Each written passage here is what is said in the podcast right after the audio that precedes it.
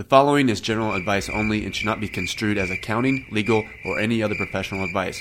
The details of your situation are fact dependent, and you are advised to seek the help of a competent professional.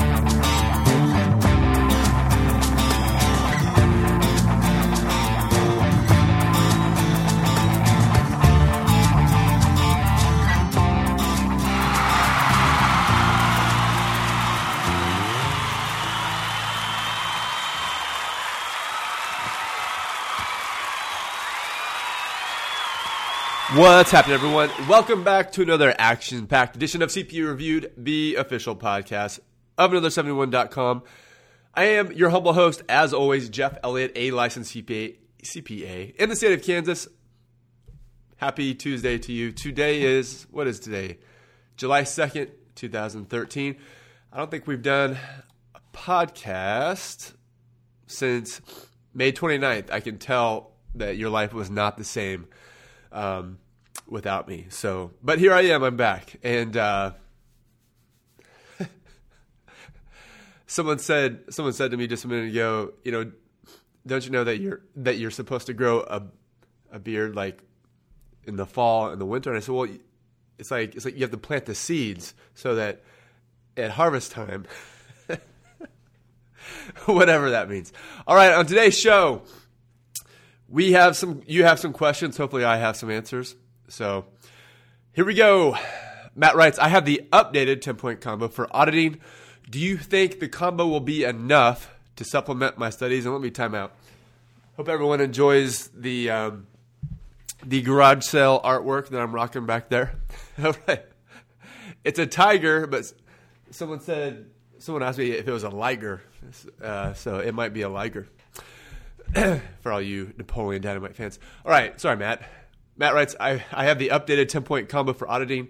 Do you think the combo will be enough to supplement my studies without having to buy another book? Or do I need to purchase updated videos for the Clarity project? All right, if you have the 10 point combo for auditing, that means you have the Wiley Test Bank, Ninja Notes, Ninja Audio, Ninja Flashcards, and the new Blitz videos. Should you get a book? yes. If you're studying using only the combo, then you should also probably grab a book. Do you need to purchase updated videos? No. Because the the AUD 10 point combo covers everything that you need to know for the Clarity project. So you do not need to buy an updated review course just for the Clarity project. Ryan says on exam simulations, do you can you earn partial credit? For example, if you were working on an income statement and don't present something net of tax, do they look at something or do they look at the net income number or do they look at it line by line to see if you did each part correctly? Well, if the blanks leading up to your net income number are numbers that you have to enter in, then you will get partial credit if you just have to calculate it and then plug in the number, then obviously you wouldn't.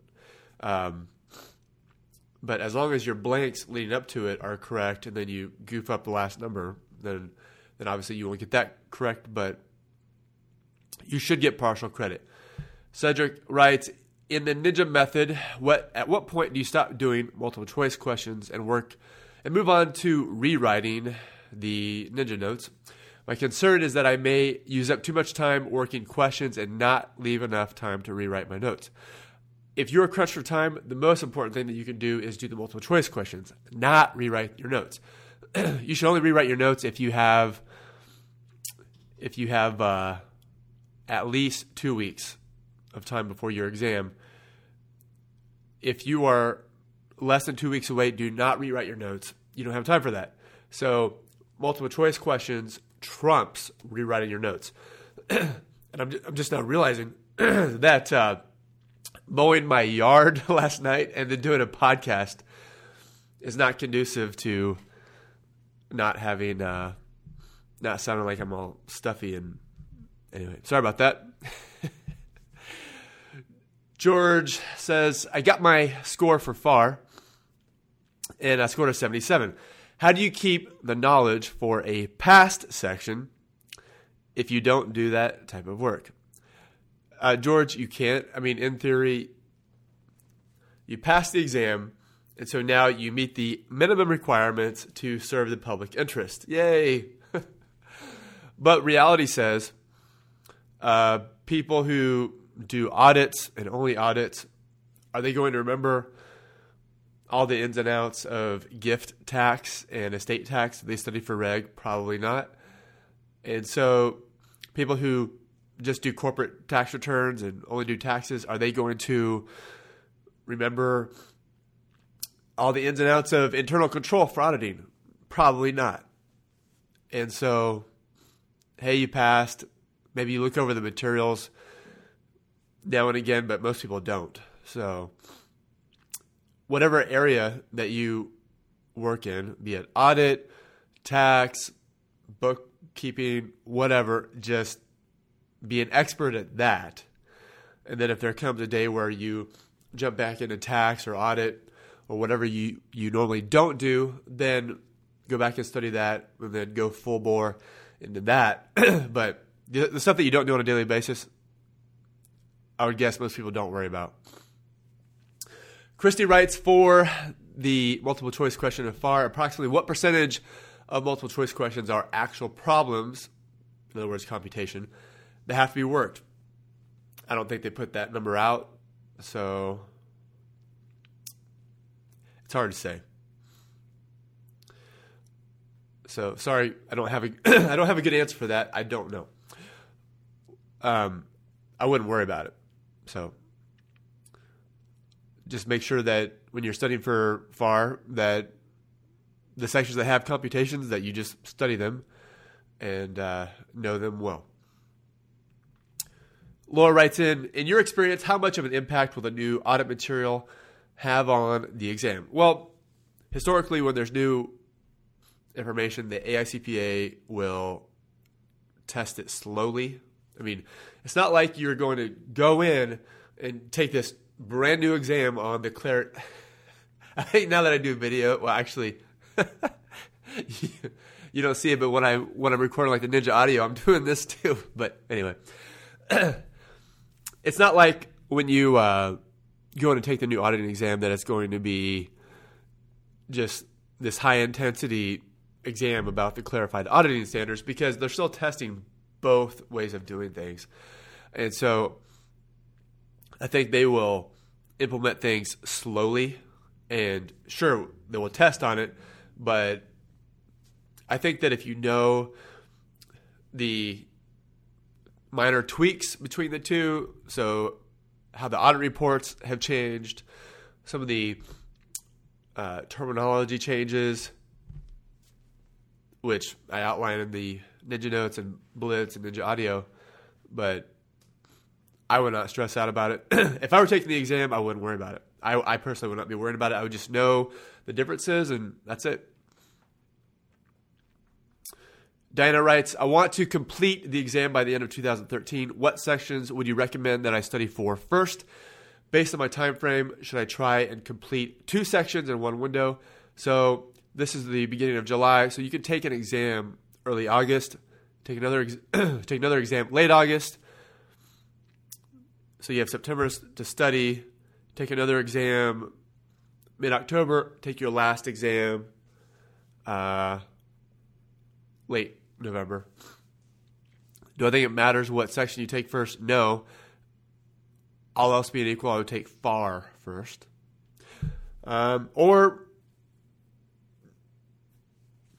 or maybe you take auditing first because it might be in Q4 that they test more of the clarity stuff.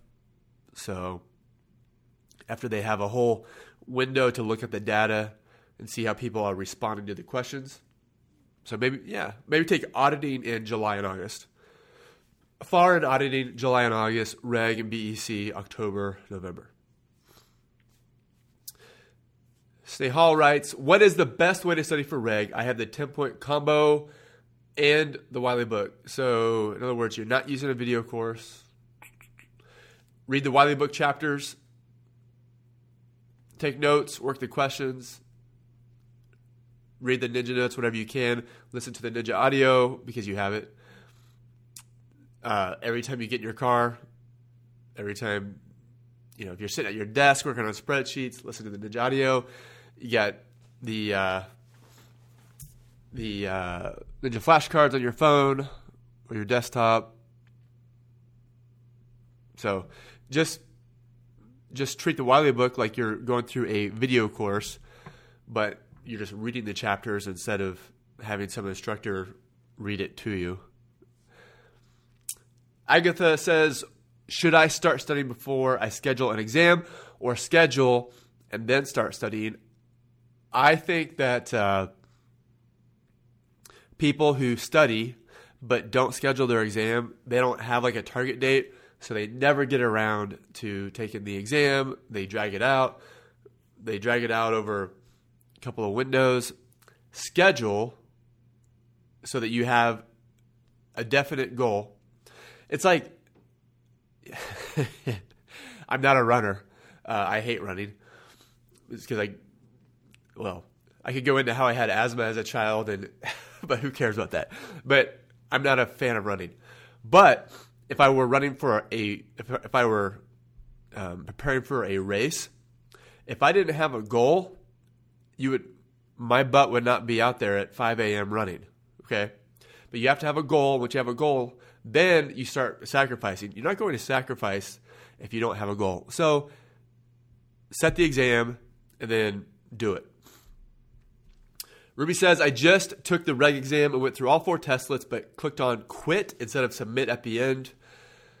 I received a confirmation letter that I took the test when I signed up from, from Prometric. Will my test be graded? Will your test be graded? I think so. Is there anything to do at that at this point? No. But would I worry about it? No. Mariella asks, I'm right I'm planning to take FAR at the end of August. Do you have any recommendations to supplement my studying? I'm getting the 10 point combo light, but I don't know if I should get a book. Yes, you should get a book. She says, I'm getting an old, I have an old review book from 2011. Trash it. I don't know if there's any changes that have taken place. Uh, since 2011, I don't remember. There's so many updates.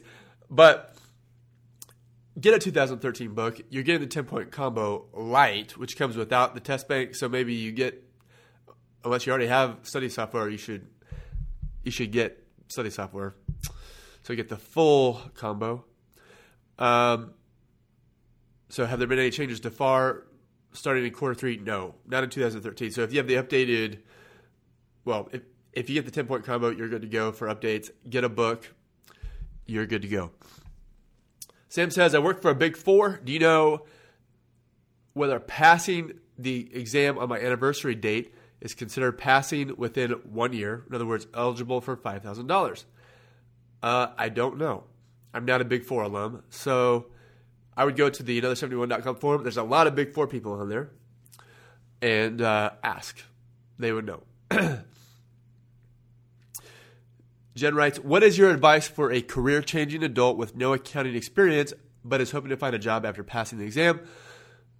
Well, assuming that you pass the exam by like sometime in Q4 2013, like your local mom and pop CPA firms, they are gearing up for tax season. And so, if you want to get a job with no experience, there's no better way than to jump in during tax season uh, because that's when they need you and then just do a really good job, and then hopefully they'll keep you uh, for the rest of the year when they, don't, when they don't have as much of a workload. You can do your 941s, 940s, sales tax returns, bookkeeping, all that good stuff.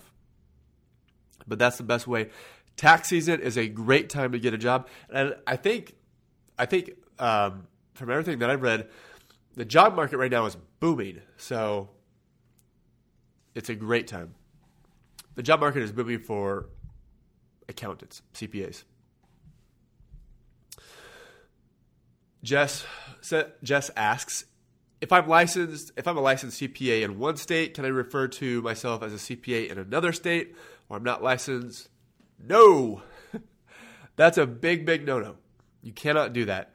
Uh, As a matter of fact, if you hold yourself out as a CPA, you need to be specific as to what state because it's not a obviously it's not a national license, it's a state license. And so you have to be very specific about what state you're licensed in because different states have different rules about uh, being licensed and all that good stuff. And uh, different states require an ethics exam.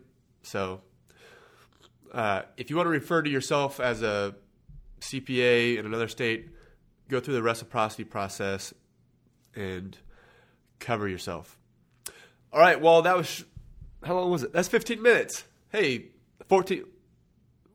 Well, okay, 15 questions in 15 minutes, so I need to do one more.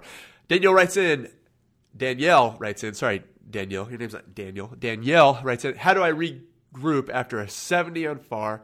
What do you concentrate on, or do you just start from the beginning? Unfortunately, I had credit for three sections, and now I have credit for two since I didn't pass FAR. Uh, I don't care if you score a 50, a 70, or a 74. You have to go back, start over from scratch, and redo everything that you did to get that 70 or to get that prior score. Redo everything that you did to get that score, and then do more. So get a cram, do multiple choice questions. You have to do more, but uh, you cannot just hey, okay, I'm at a 70 today and do a little bit more because you're not at a 70 today, you're at a zero today. well, actually, that's not true. You, you could probably roll in and take the exam and, uh, I don't know, without studying, score a 50. I once took audit without studying and scored a 69, and I was pretty darn proud of myself for that.